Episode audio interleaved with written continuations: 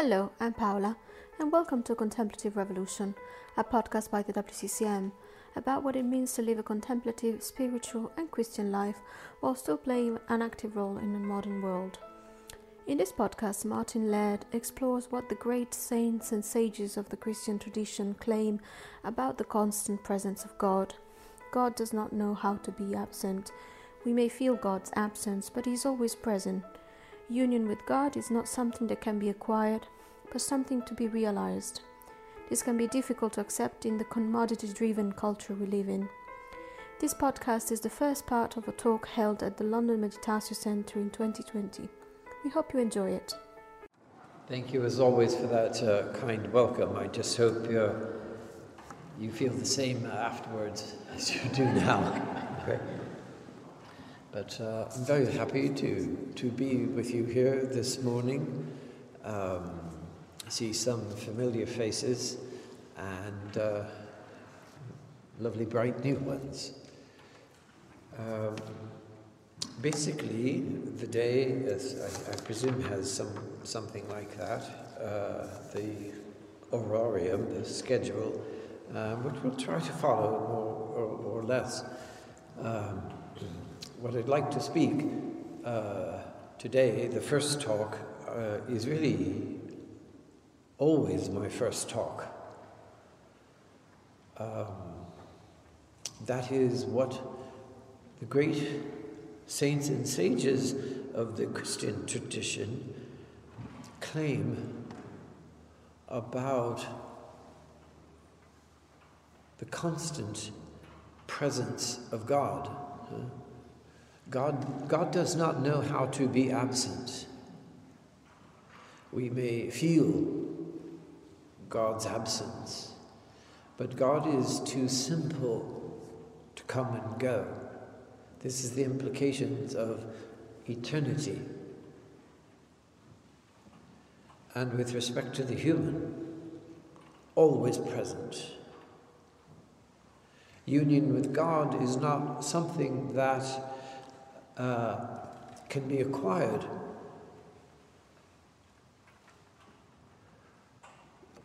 But to be realized. This is difficult in the culture that we live, in a transactional culture, culture a commodity driven culture where we are trying to acquire something, some sort of transaction, um, I embark on this, I expect something back of it in terms that I think they should be. Sometimes a transactional analysis, or the transaction is with, um, uh, well, anything at all, but that mindset. Uh, is gradually undone in the practice of contemplation. It remains functional in areas of our life where it's appropriate, but what happens uh, very often is these models of acquisition, uh, transaction.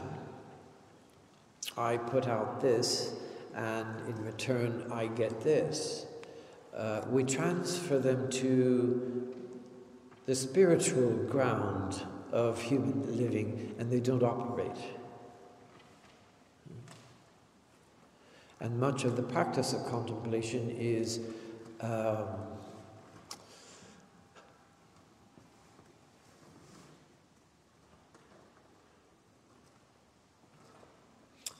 I'm going to say letting go, but of allowing them to fall away.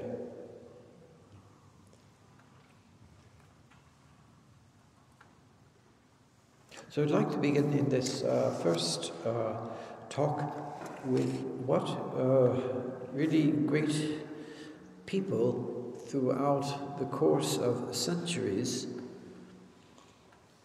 claim about the, what, what they have been discovered in the process of searching for God, that this God whom they seek has already sought and found them.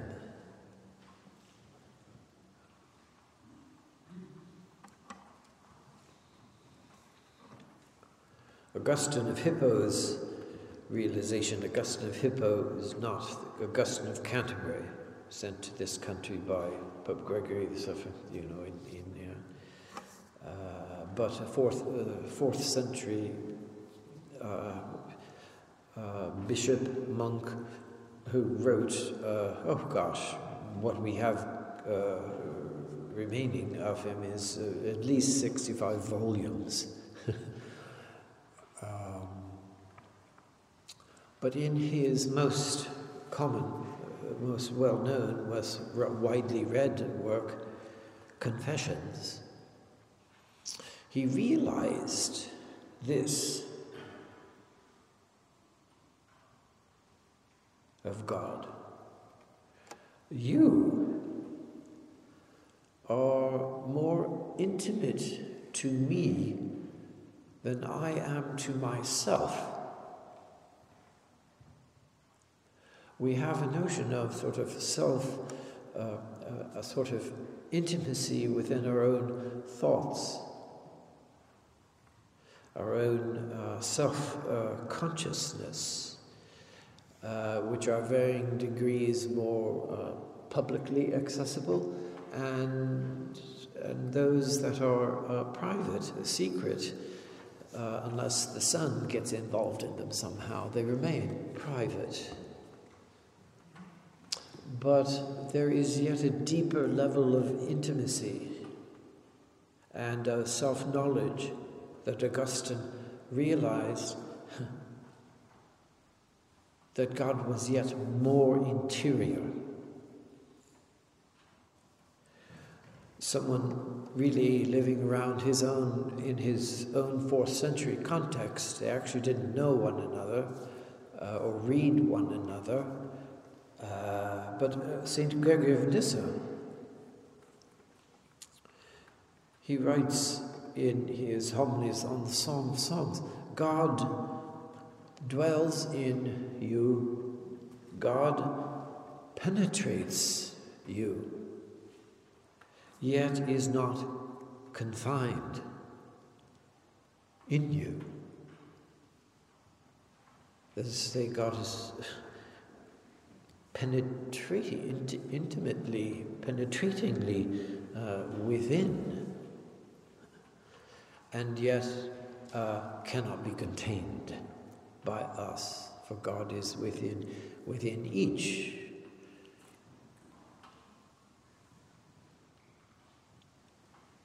And throughout the universe.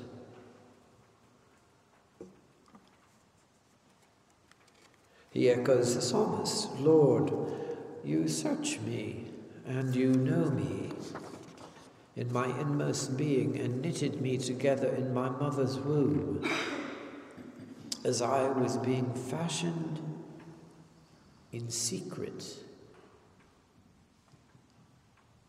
But this notion of the psalmist, of being formed in our mother's womb, and known. Known has all sorts of meanings. It doesn't, here, it doesn't mean know in the way I know that two times two is four. But the way the and, and, and even deeper than the way of an intuitive mother of a 16 year old boy knows when he comes in, what have you been up to? All my students know exactly what I mean when I say that, because their mothers are all the same. They know exactly. And in fact, one of the, if, if, they're too late behind curfew, they bring a friend in with them because, you know, mother isn't going to uh, say anything with a friend there. The grilling, you know, and then the friend goes, and then the son goes off to bed and, um, and ho- hopes it'll all be forgotten about in the morning. And I suppose uh, daughters work the same way. But the point is knowledge of intuition. This gets closer to the matter, but is not yet betoken this intimate knowing. Which bespeaks communion.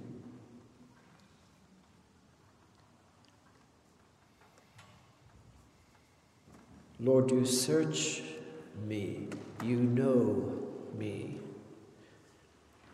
for you formed me in my inmost being and knitted together in my mother's womb. As I was fashioned in secret, notice God knits like a mother, like, or a grandmother knits, which in the ancient world this was the occupation of women. I learned to knit from my grandmother.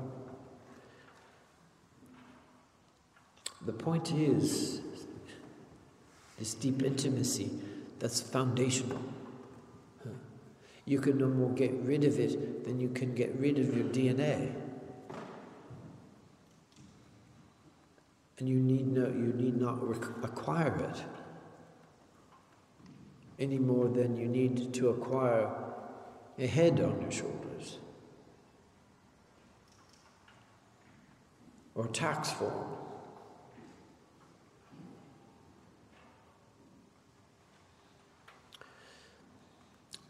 Another man of the same uh, century as Augustine and, uh, and Gregory, but this particular man was extremely influential on Augustine, who had quite a quite a winding youth.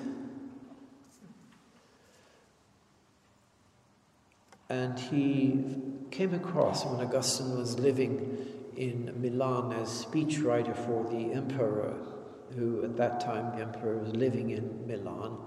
And Augustine had to write speeches. Augustine you might not know, is possibly the most eloquent man, well, certainly the most eloquent man in late antiquity.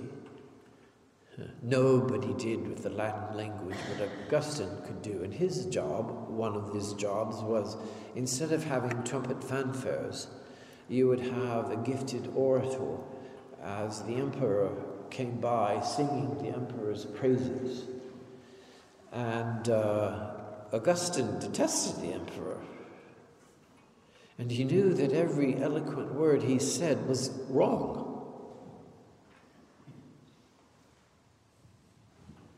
Well, I was going to make a wise crack about my own president. anyway. Um,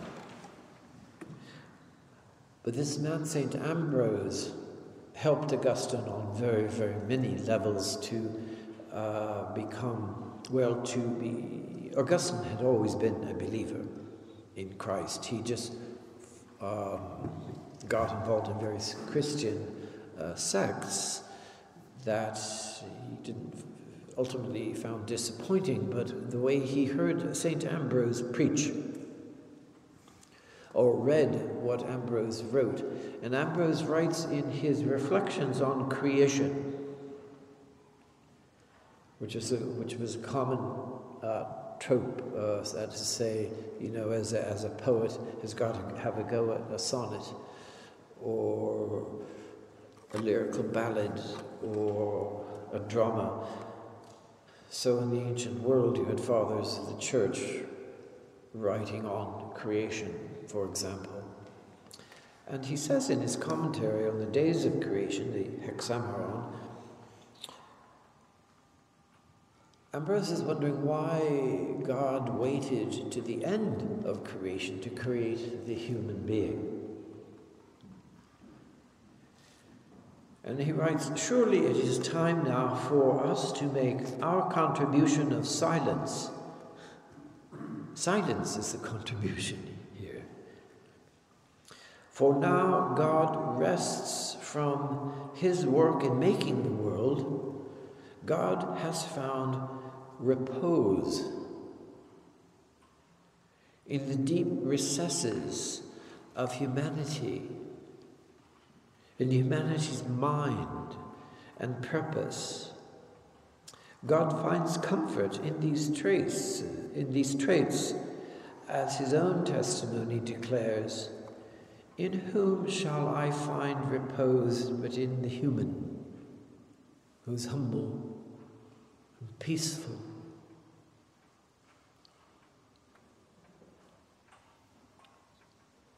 From the perspective of theology, creation is not something that happened long ago. Creation is a theological term, and it means an abiding relationship in the presence, in the present, sustaining us in being. And that is divine presence, sustaining us in being. And God created the human as a place for God to rest in the deep places of the heart. The implications is the deep places of our own hearts, the depth dimension, the center of our being is the rest of God. And contemplation is our entering into that divine rest which rests in us.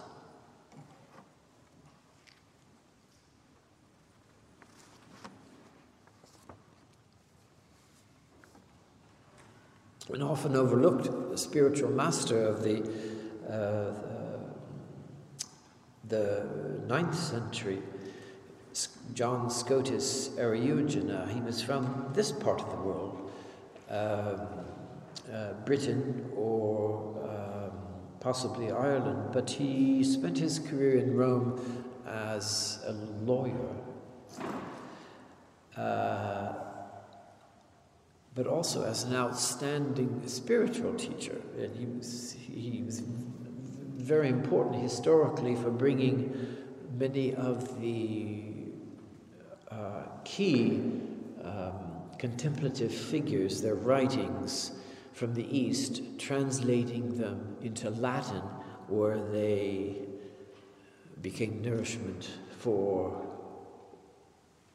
spiritual seekers in the uh, Western, Western Europe. Huh? That is to say, get them out of Greece into the West. And he writes in his homily on the prologue to uh, John's Gospel God would not have us, uh, uh, excuse me, John would not have ascended to God if he were not first God. That's a remarkable statement.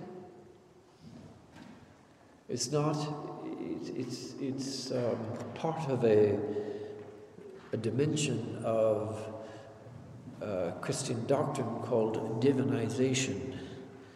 Um, it sounds potentially a bit arrogant, but it is that we are so immersed in divine life that we become partakers of divine life.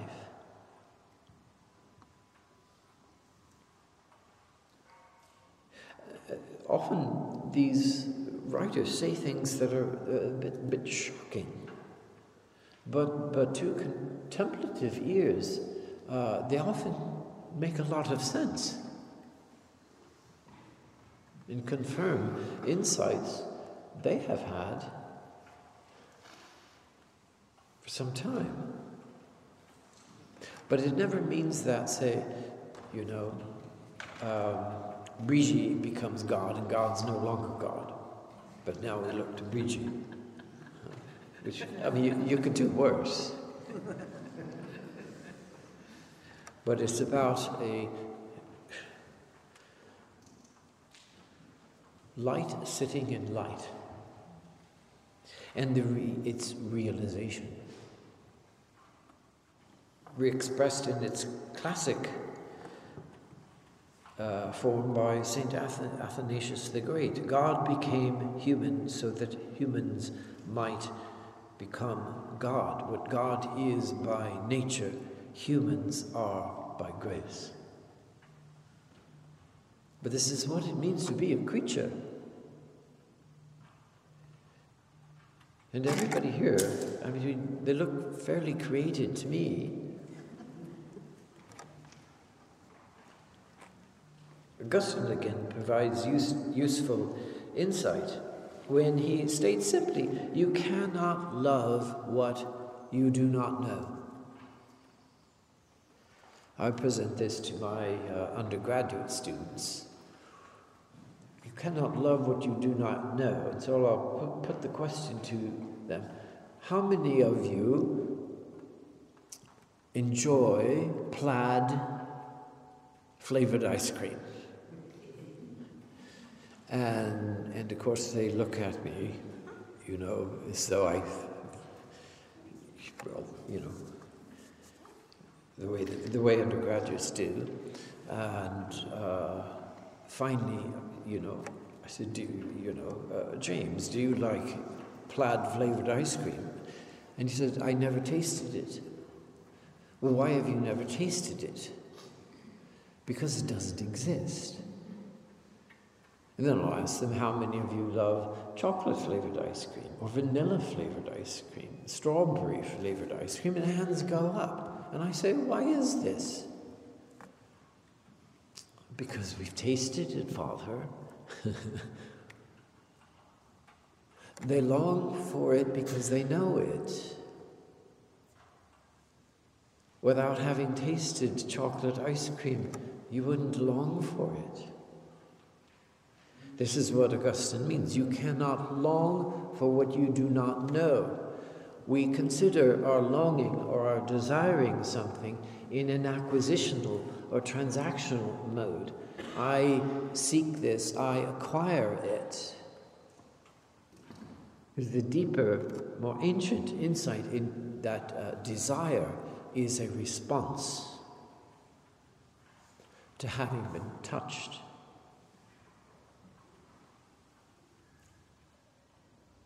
It's not initiating or acquiring.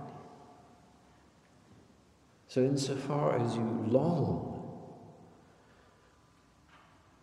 for some depth, and you might not be comfortable with any of the religious language that's used for it, it this goes deeper than language.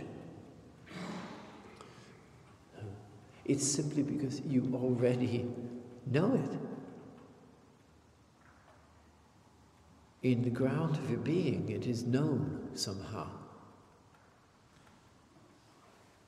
And it increases for our experience of it. You cannot love what you do not know.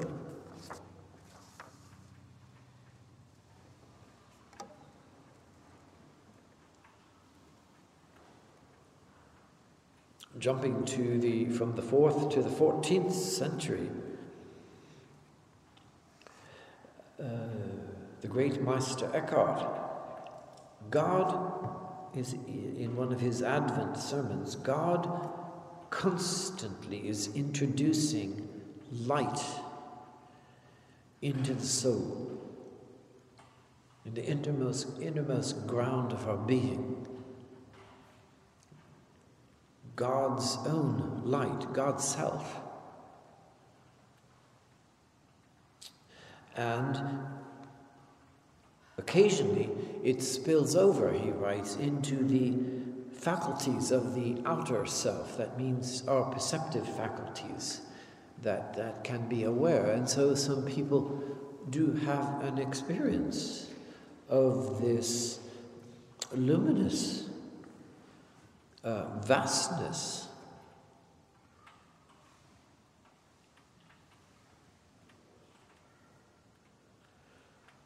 that time does not enter, has never been wounded, does not know pain. This courses through the ground of our being, everybody's.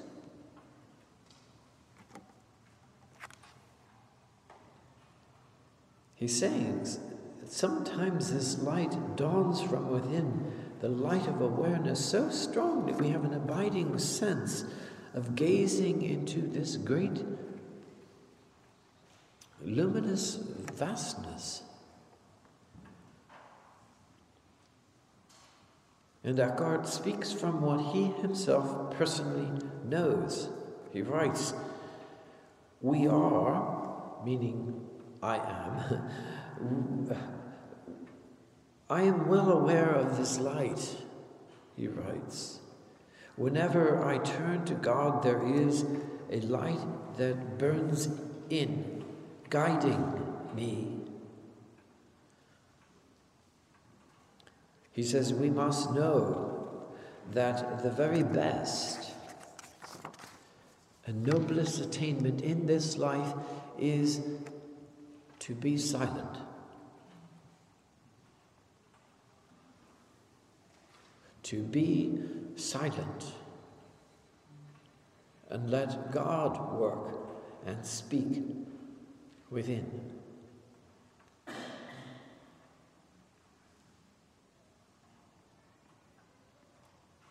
This is the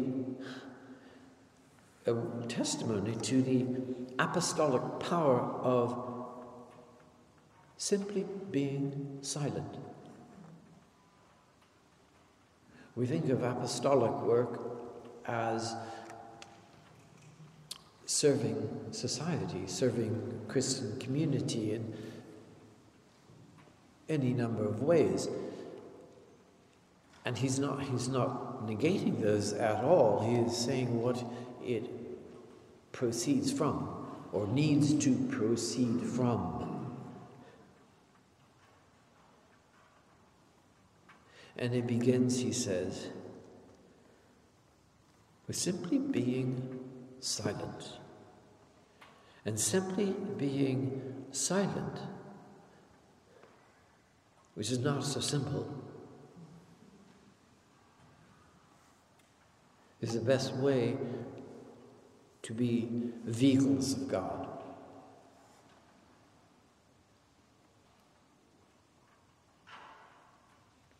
Someone living just after Meister Eckhart, a Flemish spiritual master, Blessed Jan van Ruysbroek, in a short work of his, the Little Book of Clarification, he writes this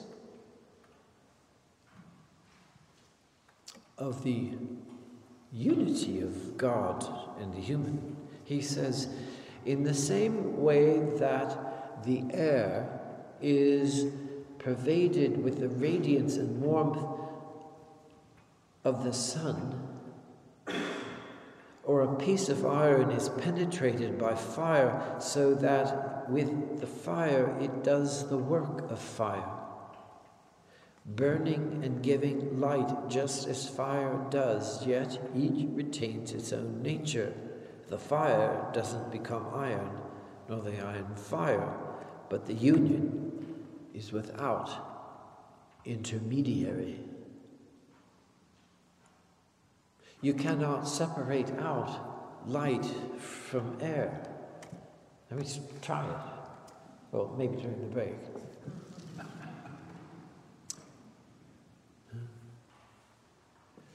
And while iron of humanity and fire of divinity, they're one.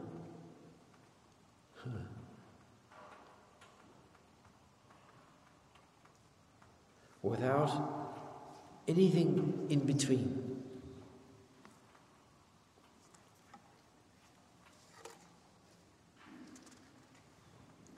Elsewhere, Ruysbroek writes that after sufficient preparation by grace, which would be our practice of contemplation, He says that we will flow forth and flow out of ourselves into the incomprehensible abundance of the presence of God's richness and goodness, and in it we will also melt and be dissolved, revolve and be eternally one. This metaphor of melting uh, was part of his uh, poetic reservoir of words. You, know, it, it, it's um, we don't sort of work down like a candle there, uh, which loses then its identity of a candle. When he says we melt into God, he's talking about a radical self forgetting, letting go. In which we discover our true identity. Discover it, not acquire it.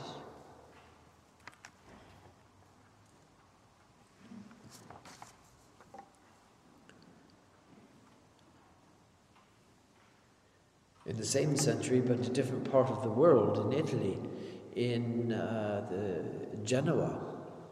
Although at the time it wasn't Italy, it was owned by Spain. But St. Catherine of Genoa, she adds another voice to this song of union. And she's known for her startling realization of her own identity hidden in God And she tries to put words on it.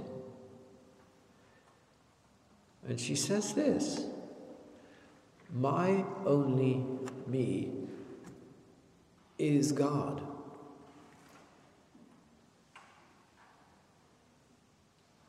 That's a startling statement. She looks within and can find no one there called Catherine.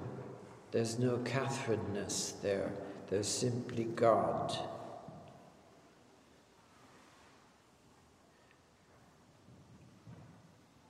This isn't far at all what I think Paul is up to when he says, I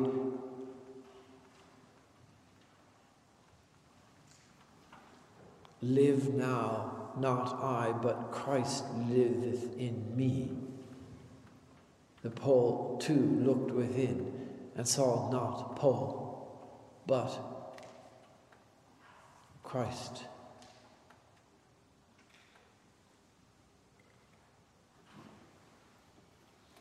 And this seeing goes far deeper than the wandering, rovering, constantly chattering mind, which is why practice of contemplation, any contemplative tradition, is going to try to draw stillness to the mind that flits constantly. To draw stillness drawing it into a process of radical decluttering. And what emerges is simply the presence of God. Deeply, deeply liberating. And allowed Catherine of Genoa to um, endure much and serve all the more. She was a member of the lower aristocracy and married to um, a, a, wife beater. Um, and in these centuries, you know, divorce was not heard of. Um,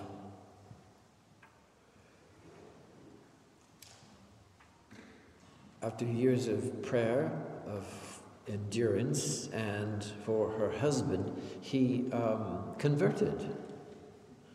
And then got him to um, use his wealth to for to um, um support her orphanages and hospitals that she had set up around Genoa.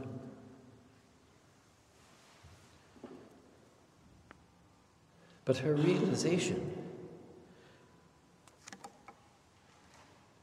my only me is God.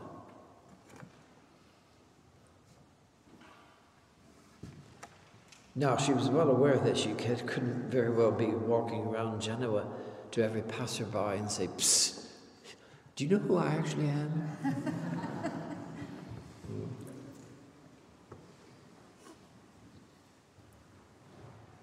But this is how life seemed to her.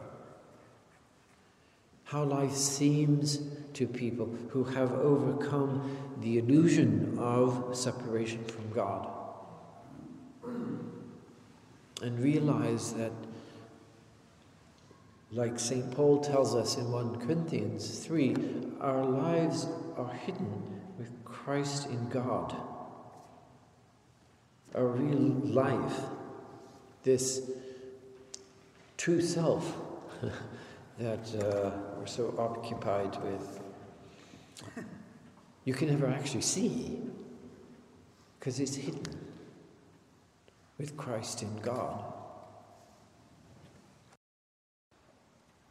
And with this comes a way of viewing people from within experiencing people from within instead of viewing people from without and categorizing people according to uh, race or accent, which ways focus on how we are different from one another. But when the illusion of separation is seen through, there's a tremendous empathic solidarity with people.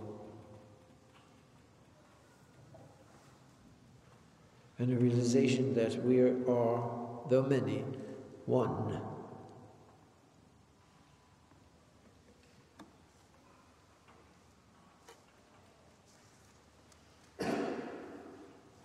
And it's a tremendous liberation.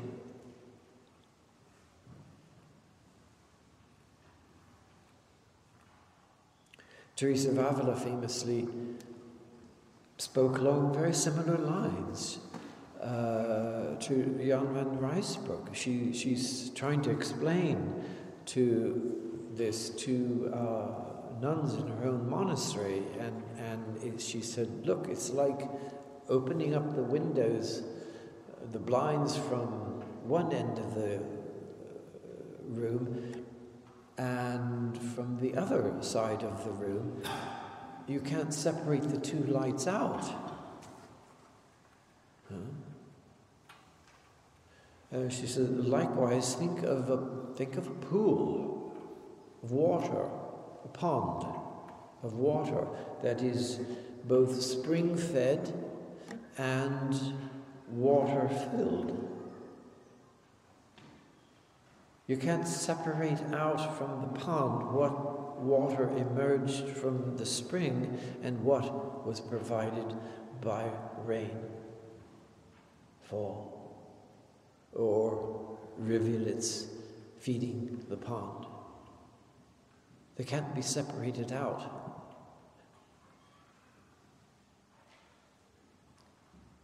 We're in our habituated acquisitional consciousness, trying to acquire God, um,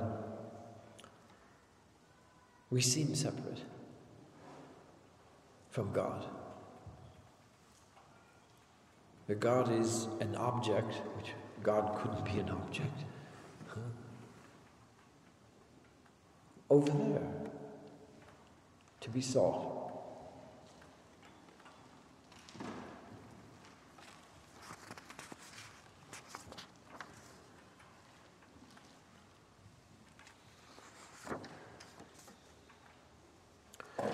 Her younger Carmelite friar uh, John of the Cross, her junior by some years, uh, he simply says it just quite straightforwardly God, God is your center.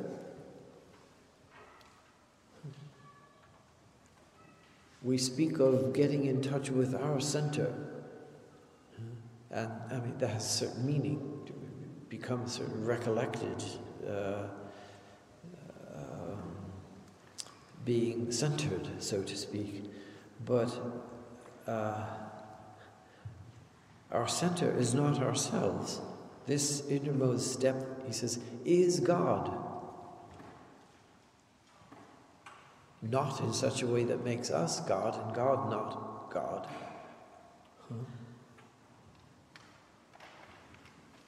But what we think there is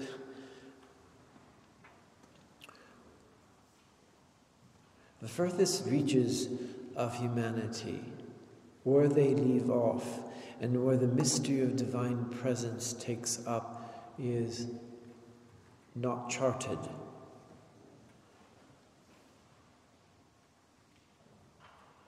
But is realized to consciousness. God is your center, he says in the sayings of light and love. And he speaks of the simplification of our prayer life. He says simply, preserve a loving awareness of God with no desire to feel or understand any particular thing about God. Because understanding something about God would be um, filtered through human images and conceptuality and so forth.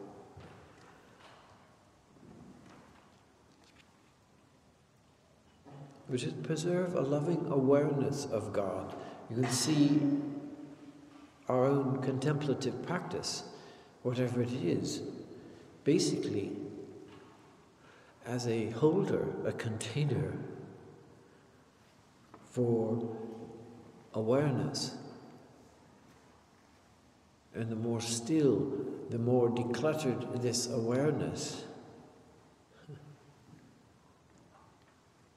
the more obvious that this river of awareness is flowing in the river of God.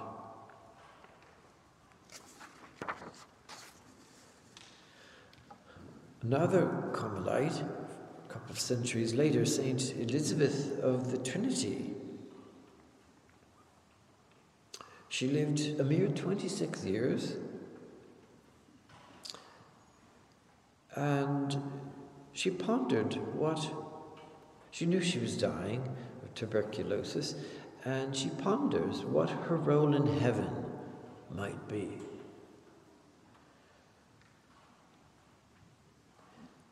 And in one of her many letters, she writes I think that in heaven, my mission will be to keep people in this great silence. Help keep them there.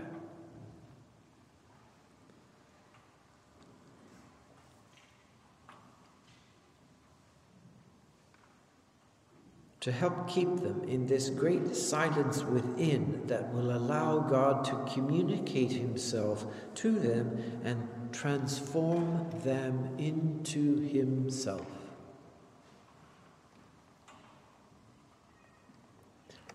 No, again, while these are her own words based on her own experience, this experience is well attested to throughout the con- tradition.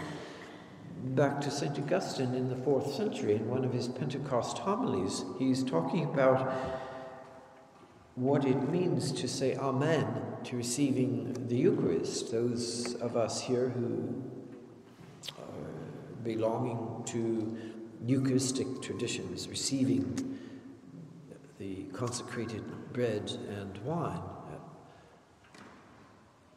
Augustine says, when you say Amen to receiving the body of Christ, you say Amen to who you are. And enjoins on them. Believe who you are. Become who you are.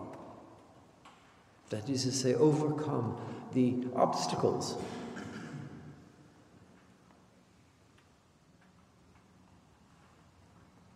And that overcoming isn't taking something by conquest, it's by release. And the pra- practical implication of this we see in our own practice of contemplation or meditation.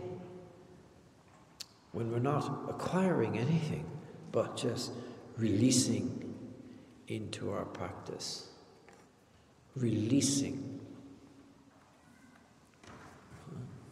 And sometimes this releasing takes quite some time because it involves trust.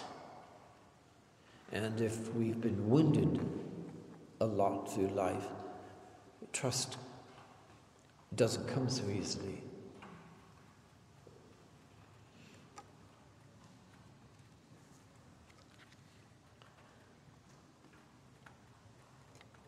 Now, to two outstanding Jewish uh, writers, they add their voices to this Song of Union. Uh, Edith Stein, and, uh, who became a Carmelite nun named uh, Saint Benedicta of the Cross, and the saintly Etty Hillesum, who, right in the thick of World War II, Edith Stein is taken from her Carmelite monastery in Echt, in the Netherlands, and put on the death train to Auschwitz. The Third Reich, you see, they, they had begun to, they were, we remember, they were staying out of Holland. Um, and so many uh, um,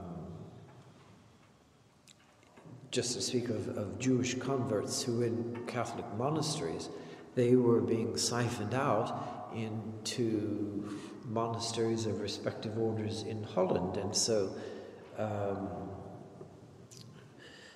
uh, Edith Stein, or Sister Benedicta of the Cross, her name in the monastery, um, she was Jewish, and albeit converted to Catholicism, she was Jewish. Uh, so they knew they needed to get her out of, of Germany into Holland. And um, it was somewhat controversial. The, the Pope at the time, Pius XII, he was being very discreet with what he said. He did a whole lot. I mean, just in Rome, hiding the hundreds and hundreds of Jews in Rome into uh, Catholic monasteries throughout and monastery I lived in in Rome for six years. There's a big plaque on the wall that my monastery held uh, housed uh, 60. Uh, but he wouldn't, he was controversial for this of not speaking out loudly enough for what he feared might happen, that then Nazi high command would then go after things. Well, the bishops in Holland, uh, they weren't so discreet and uh, called out Hitler uh, for his persecutions of the Jewish people. And Nazi Hitler uh, tweeted Nazi command in Holland, and they went into the monasteries in Holland and Sister Benedicta Edith Stein was on their list.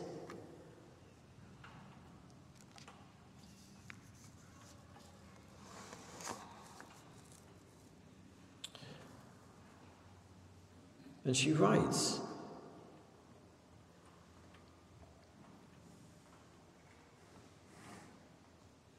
before she gets on the train to Auschwitz, she writes in a hard to locate book of meditations called Verses on a Pentecost Novena. This is her realization. You, God, you are the space that embraces my being and buries it in yourself. This deep intimacy which she did not acquire but realized.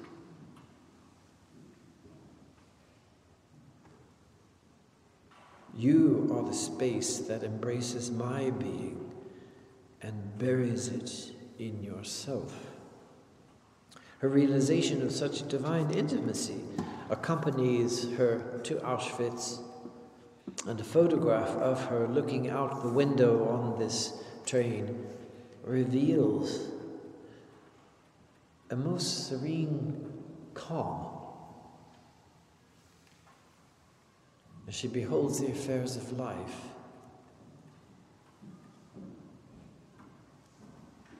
And a remarkable Jewish writer, Etty Hillesum, she, she wouldn't, she, uh, Jewish of an atheist stripe, she wouldn't caught dead believing in God. Most uninteresting, professed atheist with a sharp analytical mind in the existence of God, to say nothing of deep intimacy, God would not remotely have captured her interest all. And completely unbidden and not especially wanted, Etty Hillesum begins to notice something stirring within her.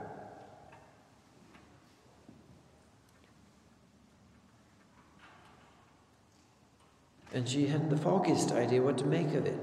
Only gradually does she begin to realize that there is a vast presence opening within her. And in her diary entry, on June 11th, 1941, she says, My inner landscape consists of great wide plains, infinitely wide, with hardly a horizon in sight one plane merging into the next. In previous diary entries, and we know with her encounters with her psychiatrist, it was also her lover, is not the usual maintenance of professional boundaries, but anyway, they're Dutch. You know, no, I'm teasing. I, I, take it all back. Um, um,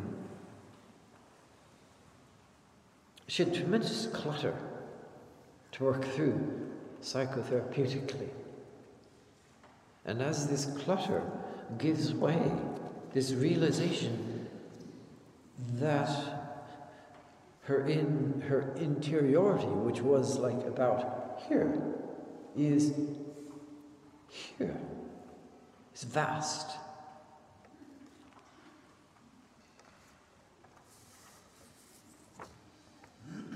It was as though she said, all sorts of spaces and distances locked up inside me, which now wanted to break out to unfold into ever wider spaces and distances. She remarks in another entry This afternoon I found myself kneeling on the brown coconut matting in the bathroom my head hidden in my dressing gown, which was slung over me, I, I feel sort of embarrassed. Why? Probably because of the critical, rational, atheistic bit that's still part of me as well. And yet, ever so often, I have a great urge to kneel down with my face in my hands and in this way to find some peace and to listen to that hidden source within me. And The remarkable thing of this, this didn't come of her own seeking. It presented gradually itself to her from the inside. And she was embarrassed by it. Earlier, she was frankly horrified by it. Jesus, for God's sake, all things.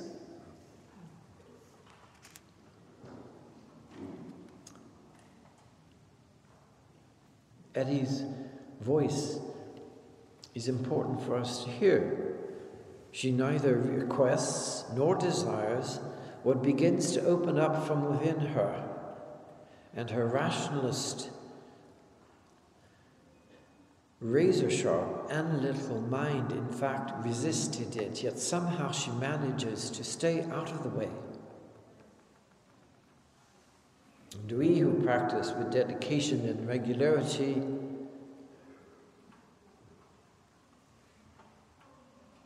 often fall overboard by trying too hard. Etty teaches contemplatives the importance of staying out of the way. And so we deepen by way of consent by giving voice to our own small fiat. Let it be.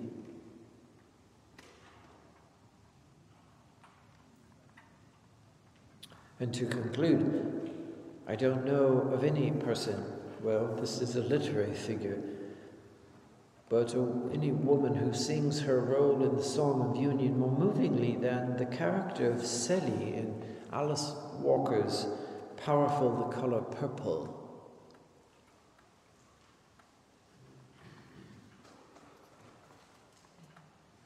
Celie is a African American and really having the roughest time of things by way of beatings by men in her circle But she remains this to have this deep relationship with God. And she says to her friend, Shug, for sugar, in the American South, that that was, uh, you might know someone's name as, as uh, Elizabeth or Dolores, but you often just called them sugar. And so Shug is short for sugar, she says, Here's the thing, say, Shug. I, th- the thing I believe, God is inside you and inside everybody else. You come into the world with God, but only them that search for it inside find it. What I'd like to do in this uh, period, this talk, is um, walk through one of uh, the crucial uh, texts by an absolutely fundamentally important contemplative author of the fourth century, the desert tradition, by the name of Evagrius uh, Ponticus. Uh, Ponticus wasn't his surname. You didn't have surnames in the ancient world. It was from, he was from the uh, region called Ponticus. So he's either called, um, well, he's mainly just called Evagrius. Um, but the reason he is important is that from the perspective of training the mind, that is required in the practice of contemplation. This is something that, that modern psychology is, is really not, doesn't have or is developing only now, well, for some years through cognitive behavioral therapy and something recently called MBT. Um, but Evagrius knew all about it. Um, in the interest of time, I'll possibly leave it to another talk to ex- uh, explain how he got to be such a tremendous master of the spiritual life, is because He had his, uh, he was quite a careerist and he fell off the ladder of career climbing, uh, deeply humiliating, um, and he ended up becoming a monk in one of the communities of desert uh, monks in Egypt. He was a, a very astute psychologist. And I actually have shown these texts I'd like to look at to a cognitive behavioral therapist who said to me, This man knows more about my discipline than I do. Because the key to contemplative deepening and liberation is how to get the attention out of the world of inner chatter and chatter and talking and talking to ourselves over and over again about the same thing becomes quite a, strangulating, a strangulating loop of how we think everybody else ought to be, how they ought to vote, what really things ought, ought to be. And this goes on in one's head. Just look at a, um, um, Fox News in the United States. Um, I, I, don't watch television here because I don't have one, but um, in noise generated by inner chatter.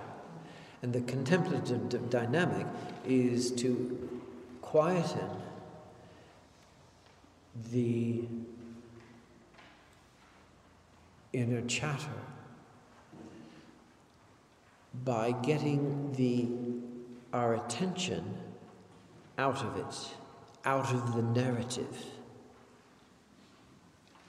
out of the story we're telling to ourselves talking, talking, talking, talking, talking. And for Evagrius, and he is absorbed by the traditions, and you, you'll, you'll, recognize different, you'll recognize his influence in different uh, meditative traditions.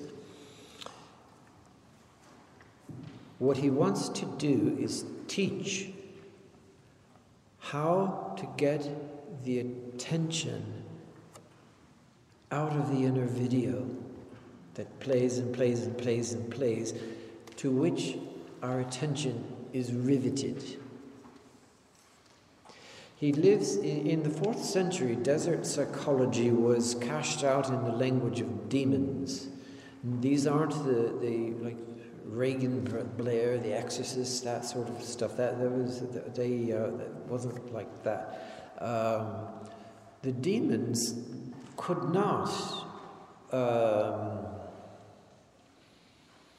indwell the human being. This is the domain of Christ. What they could do, and rather successfully do, is to keep us ignorant of this indwelling presence for as many decades of our life as possible.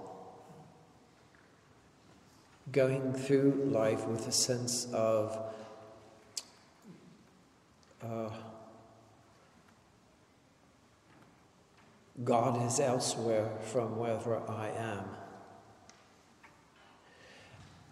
The sense, this constant video that, to which our attention is riveted creates and maintains the illusion of being separate from God. And so, how to prize loose the attention from its being embedded in inner chatter. This is what he's doing in these texts, and in the ancient world it was called the practice of vigilance or watchfulness.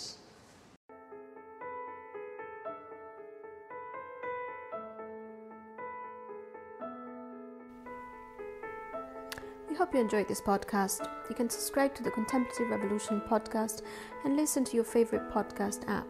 In the media section of the WCCM website, you can also find a large amount of video and audio content on meditation. Thanks for listening. Bye bye.